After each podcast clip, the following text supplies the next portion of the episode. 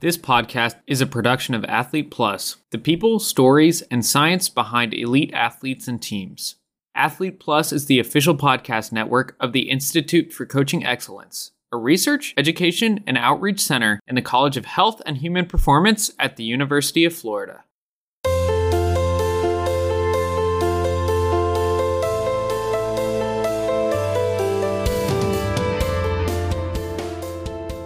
Today, we have another great episode of the podcast, The Art and Science of Developing Athletes. I got to sit down with Tony Davis. Tony Davis, a former Gator baseball player, currently a certified financial planner, and also a former minor league baseball player for many years. In this interview, we talk about the importance of financial literacy, financial awareness, behavior for professional athletes and their supporters, particularly their families.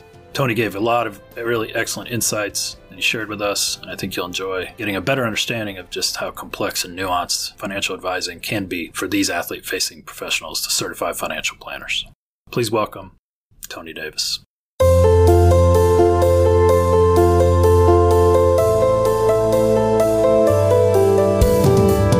Today, I have the pleasure of being joined by Tony Davis from MAI Capital. I'm going to ask Tony to introduce himself and give us a little background on his uh, in his space in the financial advising space. You know, we have a course with six, seven modules. At financial education is a major component of our athlete development curriculum here. We rarely get a chance to talk to financial advisors working with professional athletes, so it's a treat. Thank you for being here. You have a great story. I know you share it with our students a lot. Today you're on campus. You actually spoke to our undergrads today and shared that story. Can you share a little bit of that with our, our athlete development students as well? Absolutely. And yeah, thanks for having me. This is exciting for me to be here and be able to share and give back. So, yeah, I was I walked on the campus 2006 here. I would say the the best reference point I can give the younger crowd is it's when Tebow arrived. So, good time to be here with football and basketball.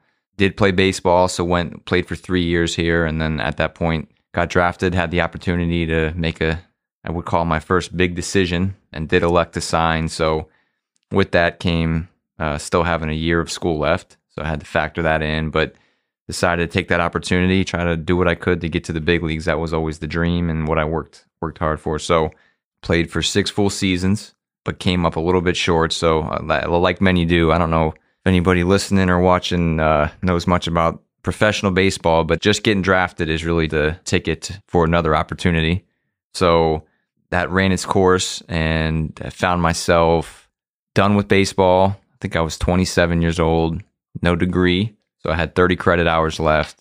And I knew what I wanted to do, which was what I'm doing now, but but just, you know, the idea of getting there and getting in a good situation was a daunting task at first. So yeah, just step by step. So I, I can weave, you know, a little bit more detail in, in and out of that and how I got to this company and, and what that took. But um, okay. just a little background. Cur- I'm curious. Yeah. That'd be a good pivot to what you know, there's many financial advisors. A lot of uh, people are familiar with the big brands, the big box brands of you know the Merrill Lynch's, yeah. and where you started your career. And but you work for a company called MAI Capital. Yeah, probably a niche. Actually, to be honest, I know your boss who runs the the unit, but it's a it's a very large organization. What what is your role at MAI Capital, and sure. what's the the vertical you work in? If you can yeah. describe that a bit. No, that's great. So I I did start at Merrill Lynch. So they're broker associated with the bank, just like a Morgan Stanley and um, or UBS. Whereas we are a registered investment advisor, so independent of that, call it big box structure there.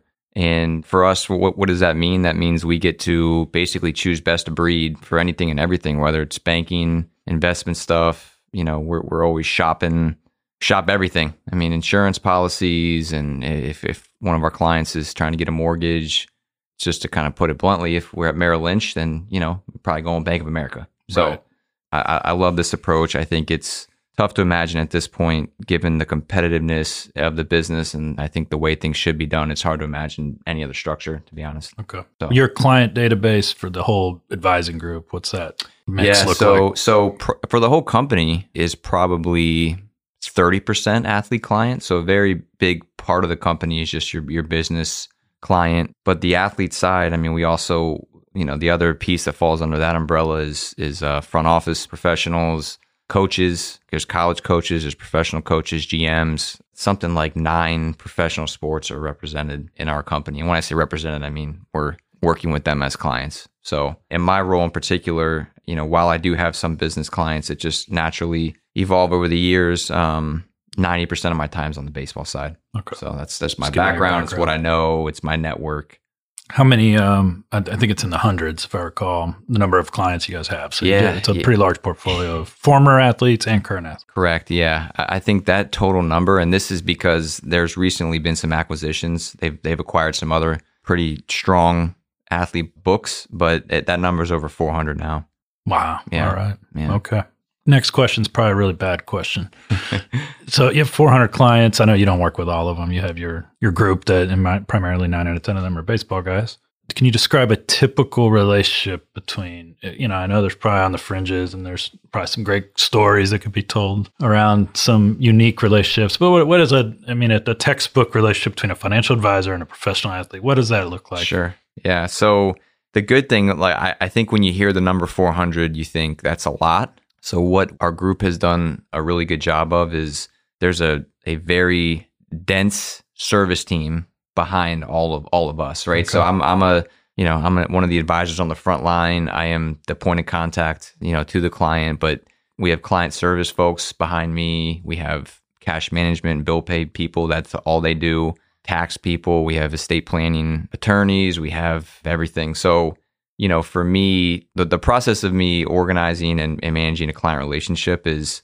I'm the point of contact. I have to be obviously very versed in all these areas. I'm a Right. CFP, all those things, but knowing when to deflect and how to leverage the whole team is super important. So this the you think this wraparound approach is that but obviously you say is the only way to do it is Yeah. that not happening across the industry around what many you know there's thousands of athletes not Yeah. with a firm like yours yeah, I, I think um, the facts are the bigger brokerage houses, the rules are a little different. And I mean, I, I I hesitate to say that on a platform like this, but I would I would welcome anybody to challenge that. I know you had mentioned as part of these questions the fiduciary responsibility. I mean, that's a legally binding, and and then being a CFP, which every advisor who works with the athlete client, you know, in our group, we're all CFPs, and that's a whole different level of scrutiny in terms of how you're being evaluated. And so, I think with those things taken into consideration, you still do see if you if you Googled right now, there's just a, story that came out recently, and I I won't say what firm it was, but one of those bigger brokerage house firms. I mean, some household athlete client names that this guy's completely banned from the business at this point. So it does happen, unfortunately. It can happen anywhere, but I just I feel like the fact that we don't have to push product is pretty powerful. You know, it it just, just, it's build some trust instant Yeah. credibility Yeah, and does. trust right, right right away does. yeah, I had a couple questions around tactics and strategies you use, but I'm going to save those until we talk about. Like we've did some research here recently. You helped us with. I had a, a student interview about 12 financial advisors, and I want to go over that and see where you're at. Yeah. uh, some of the tactic strategies there. So, but let's talk about the differences between when you know. So I have a financial advisor. I have a couple. I'm a college professor. Obviously, not didn't get a signing bonus when I came. I got a You should have. Come I on. got a one way bus ticket, you know, and fifty dollars reimbursement for my moving expense. No, I'm just, I mean, but obviously, uh, you you have college coaches are probably different clientele, Sure. and so of the 70-30 ratio, I mean, how different is it advising beyond the wraparound? But I think all of us, you know, I have a lawyer that helps me with Yeah. Yeah. with the wills and trust and estate planning and things, just like an athlete would as a college professor. But how different is it really to be working with an athlete compared to a non-athlete? I wouldn't say normal client, but a you know, Sure. just a, a working professional, a business professional. I mean, the key word is cash flow. I mean, that's the biggest difference is working with someone like yourself, you know, there's likely pretty consistent income and that's that's a little bit more visible. Whereas with us, and I'll just speak to the baseball side, I mean, these guys will get a bonus.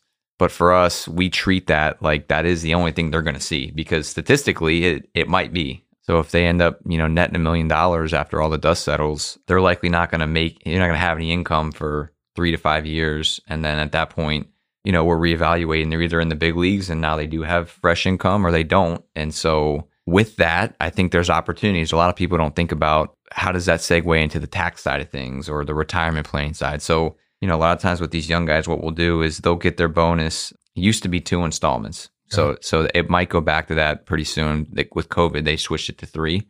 Okay. But let's say a young man got drafted, he's over the Roth IRA income threshold, can't contribute to one of those. What we'll do then is we'll do a traditional, knowing that after he's received those bonus installments, he will have a year or two, likely where his income is now in the lowest bracket again because Right. he'll make ten grand. Right. So then we'll do uh we'll do a Roth conversion or backdoor Roth, Okay. and where they're going to pay the tax on Up that front. conversion up front, Right. but they're doing it at the lowest rate now. Yep. So there's there are Uh, there I are see, I strategies see. um, that we'll implement to do things like that, and I think uh, on the investment side, very very thoughtful in and around what we're investing, how we're investing it. You know, there's a portion of it where you know you think about somebody who's 20 21 years old and you think holy smokes i mean we got 40 years to let this run Right. but we don't know if they're going to need the cash Right. and so so there's a lot of detail a lot of time and conversation with the client just education and, and going into that is hey if we knew you were going to make if this was your income stream every year it might be a little different than how we're going to do it just for these first few years just because and we do very detailed cash flows and show them you're losing money to play baseball in the minor leagues you know Right. especially now i think back when i was playing i might have just broke even but Right. cost of living now it's Yeah. it's just different and the and you know the income hasn't gone up really at, at, you know much at all so Right. Right. Yeah. Do you um you know the stories the the movies that are just outlandish like broke and exaggerations for the most Yeah. part most people discredit that. Ballers, the HBO series is often used a lot of times, you know. I mean, how often t- those type of guys that like to blow their money on toys and prestige and property and and power, do they even enter into fiduci- fiduciary relationships or they they're off they're just doing it with their their buddy who's, you know, yeah knows a guy who knows a guy. I mean, think- most of the guys you have, you wouldn't see that kind of behavior, right? No. It's very abnormal. It is. I think. Um, I mean, everybody has different spending habits and background and how you're raised to treat money. You know, impacts what happens when you have uh, definitely have a windfall. But no, I mean, we we require a lot out of our clients in terms of it's a two way street because we're not yes men or women, and I think that as we work through that process with them, they understand that while it is their money, it's their decision. I mean, that we always use the uh, example of look at us as the coach and the GM, and we're going to try and put the players on the field and structure the best team for you, but you're the owner and you're making the final call. So, uh, inevitably, yes, there's of course been situations where you wish a client had made a different decision or or listened to they they don't listen to everything you say, but I think for the younger athlete client, just getting them to understand, hey, we can't control the market, we can't control what you spend, and given your you know your new financial situation, if you follow this game plan, you will not have to worry. And that doesn't mean that you're done working forever and ever, but Right. you are light years ahead of anybody else your age. And if we're smart with this, those big worries that a lot of folks have are gone. But it, you you also still have the ability to screw it up. Right. So Right. How much of your work, so you're saying you work directly with the athletes, two way street, families involved often, spouses, significant others? Yeah, um, it's it's really hit or miss. You'd be surprised. I think um, for a young baseball player, I have guys who were drafted out of high school who I've never spoken with the parents not one time. The kid made the decision. They've decided to let him maybe grow up quicker, and then I've had other situations where it's it's the opposite, where you know the client's a little bit older and parents are very involved. And Wow. so obviously, what that comes down to is we have to remember we are working for that particular player and client and family involvement can be a great thing, but it can also be, be an interesting thing, right? It Right. depends. We, we got we have to watch out for that, and that's that's a situation too. It's always understandable that given a lot of these family sacrifices for that particular you know For sure. player, that they want to try to give back, but Yeah. there's a there's a right there's a right way to do it. I Right. mean, it's not a not something you can just turn off and say, all right, I'm Mhm. gonna I'm gonna give uh, mom twenty five hundred bucks a month, and then when you're done, though, usually that expectation continues. It's Right. not just something where it's like, oh, great, you know. So managing that process and and being a gatekeeper, and those are difficult situations sometimes. Right. Yeah. For sure. Okay. And then do members of your team, I know in professional leagues, they have uh, in the player development space, player engagement space, depending on what league you're in, they have team members that actually work with families and whatnot. Your the wraparound service, has that come up yet? Wit to work with the family. Yeah. Yeah. I Yeah. mean, um, a lot of our clients, the parents and or siblings almost become clients as become well. clients, yeah, yeah. And and that's not to say they're getting the exact same hands-on full Right. service experience because that's not maybe not something they need. But if Right. it's um one of my young guys said, Hey, my parents are looking at this investment deal. Would you guys mind taking a look at it? I mean, Hmm. it, it's it's It's part of it's it, A, yeah. It's a yes all, all day Always, long. Yeah. So that's a good segue into when you advise. So let's say you were to leave here. We're sitting here in the College of Journalism, University of Florida. You go over to baseball practice. There's some juniors there Yeah. that are for- forecasted to be a first, second, third round guy. You're allowed to speak to them and, Mm. and talk to. Or I'm not sure the, the situation, but to say what what are the steps. So maybe that young man wouldn't want to sign necessarily with MAI, but you know if you were advising them, here's what you need to consider Sure, when sure. you go look for a financial advising firm, individual, team, whatever it is. Yeah. Do you do you have some kind of working like what do- what does this conversation sound like, or what are some of the tips you give athletes? I think you have to look for references. And that's to say, it's hard for somebody who's just starting out in our business if you don't have a track record. So that just takes time. You just have to fight through that and, and establish that base. But I mean, fiduciary, not that people have to be CFPs, but I, I think in this business and, and the world we're in, if you don't have somebody who's a certified financial planner within that team, it's difficult because that to me, you know, that that that is an all-encompassing designation. So that's, you know, insurance, investment, taxes, estate planning, retirement planning, laws and ethics and all those Mhm. things. To get just your Series 7 or Series 66 is more investment focused. I think the athlete clients they need everything, right? They need it all. need they need it all. I'm always surprised if we get our hands on somebody who is a professional athlete and they have no umbrella policy. There's no, No, extra layer of liability and and I have unfortunately, but fortunately already witnessed scenarios where, you know, one of our guys who will remain anonymous, but fender bender, you know, person got out, everything was fine and then realized who it was and immediately was was That's neck back, the whole nine. And of course it for us hate that that client had to go through that, but they are they're buttoned up because we have all that in place. Oh, you So- had it all. Oh in yeah. place. Oh yeah. Yeah, and if they had missed one link, you're only as strong as that weakest link in this thing. sure. Yeah, because you are obviously a target and Yeah. very vulnerable. So most of the success and failure, if it was really that dualistic, and it's not. I mean, there's Sure. somewhere somewhere in between most of these guys. Yeah, and, They might need some money for this, send someone to school, make a purchase, whatever, and then over time, you know, maybe they retire, they don't.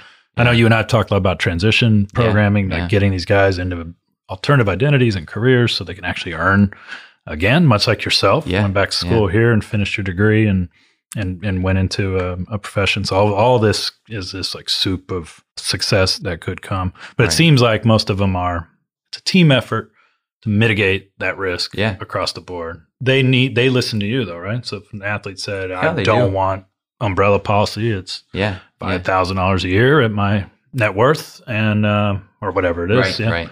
And um, they'll say uh, no. Do you keep them as clients? Yeah, no, so that's a that's a good question. I think at the end of the day, you know, one decision like that, we're not going to get rid of a client, but I think there are certain things, and, and that being one of them, that are almost non-negotiables for us at, at, in advising them. And I Okay. think we would just do a really good job of of jumping up and down and saying, "I hear you," but Mhm. that this is No, something that, no that, you, that you're too exposed otherwise. And you know, and I think the other thing I know you had mentioned, you know, interviewing other groups and and that process for guys fees are obviously a part of it. You have to understand how people get paid. But I feel like our fees are pretty much in line with the market. But it's always interesting when you see some particular situations where the fees are the only thing that matter. Right. And, and that that's not necessarily a good thing Yeah, either. yeah. You know, so for the client to understand how we get paid, you know, It is the- confusing. Yeah, in no, this, it is. in this It is. business. It is It- very confusing. All the is. transactions. Is it a, Yeah. an, a- a monthly sure, management sure. fee? Yeah.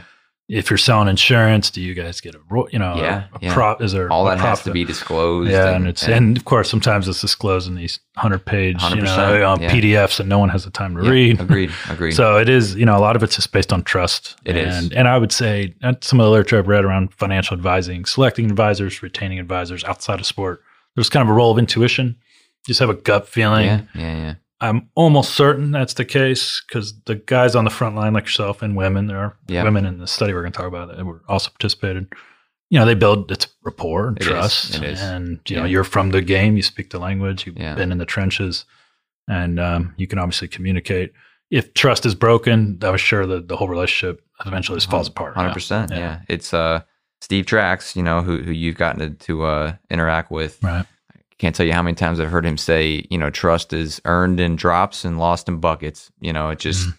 it can be one little thing that we're in charge of, whether it's you know a lot of a lot of these clients we're paying we're, they're on a full bill pay we're paying bills and Wow. all that's organized through a ledger that they get every month it's all buttoned up. But you know, you miss you, somebody doesn't pay the, their credit card bill for a month, and Mhm. It's dinging their credit, and then it, that's it. it could, they could be a client for ten years, and if you screw something like that up, it's yeah, it's a big deal. So right. Yeah, um, and even you know the markets drop, and even if they you didn't do anything wrong, the perception that maybe you know Sure. you didn't get out in time, and yeah, and that's that's a you know, and that's that's just a gray area for it is. and it's a it's a hard one to navigate. All right, so let's close on this, and then of course I'm going to ask you if there's anything I, I missed. So remember, we're this is facing the professionals that work with the athletes. So you know, if there's individuals that take these courses and work for the NFL, the NBA, college athletic departments, we're focusing strictly on pro- professionals here, and I'm covering college in another um, another unit. So their role is very they they do not need to be given financial advice. This is something you definitely refer taxes, accounting, yeah. insurance, finances. You refer, but a lot of times they're on the front line vetting individuals. Who do I allow in to talk to my teams? To you know, they might put a symposium on who's going to be invited to come to speak to these sometimes hundreds of athletes, like in the Olympic USOC as a event after every Olympics, 500 athletes come to this event, transitioning out of Olympic um, amateur sport like the Olympics, going in, you know, and who they advise. So that you know they do have to be have a working vernacular and understanding of a lot of this. So we conducted this study similar to try to get to that question. So I had a master's thesis student. You assisted us in finding financial advisors, helped him uh, greatly to find some people working with. So we, I think he did 12 athletes. It's going to be required reading for our students. Yeah. I know you've seen the results. So there's this table yeah, challenges that financial advisors face, athletes face when they're not, and then the impact of advisors, where it's kind of two themes. This is based on a bunch of interviews and coded and whatnot. So some of the challenges: failure to budget, lack of financial education, education literacy. This is on the athlete side.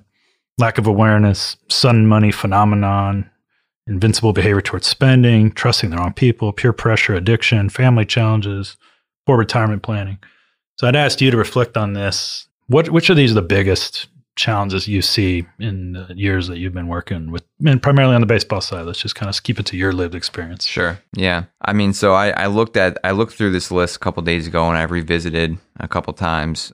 All of these apply, right? Every one. So I, I think every one of them apply. I think in different ways for different clients, but the, the and when you talk about causes and challenges, the failure to budget is definitely close to the top of the list for me. Mhm. Financial education literacy is huge. Awareness is probably the biggest one for me. So because awareness, I feel like, or lack thereof awareness, falls that that trickles into every category. So. Hmm. What do you I- mean awareness? What's in that? So so lack of your- how would you define- awareness. Yep, yep. So I think when the client has a lack of awareness with what's going on in their situation, because you know a, a lot of firms. I know one thing for me with these young guys, and I'll tell this to the if we're presenting, I say it right to their face and to Mhm, the parents. mhm. But while we have the capability to help you with your banking and bill pay, you're paying your credit card. You, Right. you know, like we'll remind you, but you have to have some responsibility there because, you know, at the end of the day, if you've never paid your credit card, you don't have to have any idea what you're spending. Mhm. And unfortunately, and I'll boldly say this, I think in our business, there are companies and there's competition that they just want the client. They, they, it's, it's cool, it's shiny. I, I want to work with athletes. And so they don't necessarily do a good enough job, in my opinion, telling Yeah. people what they need to hear Right.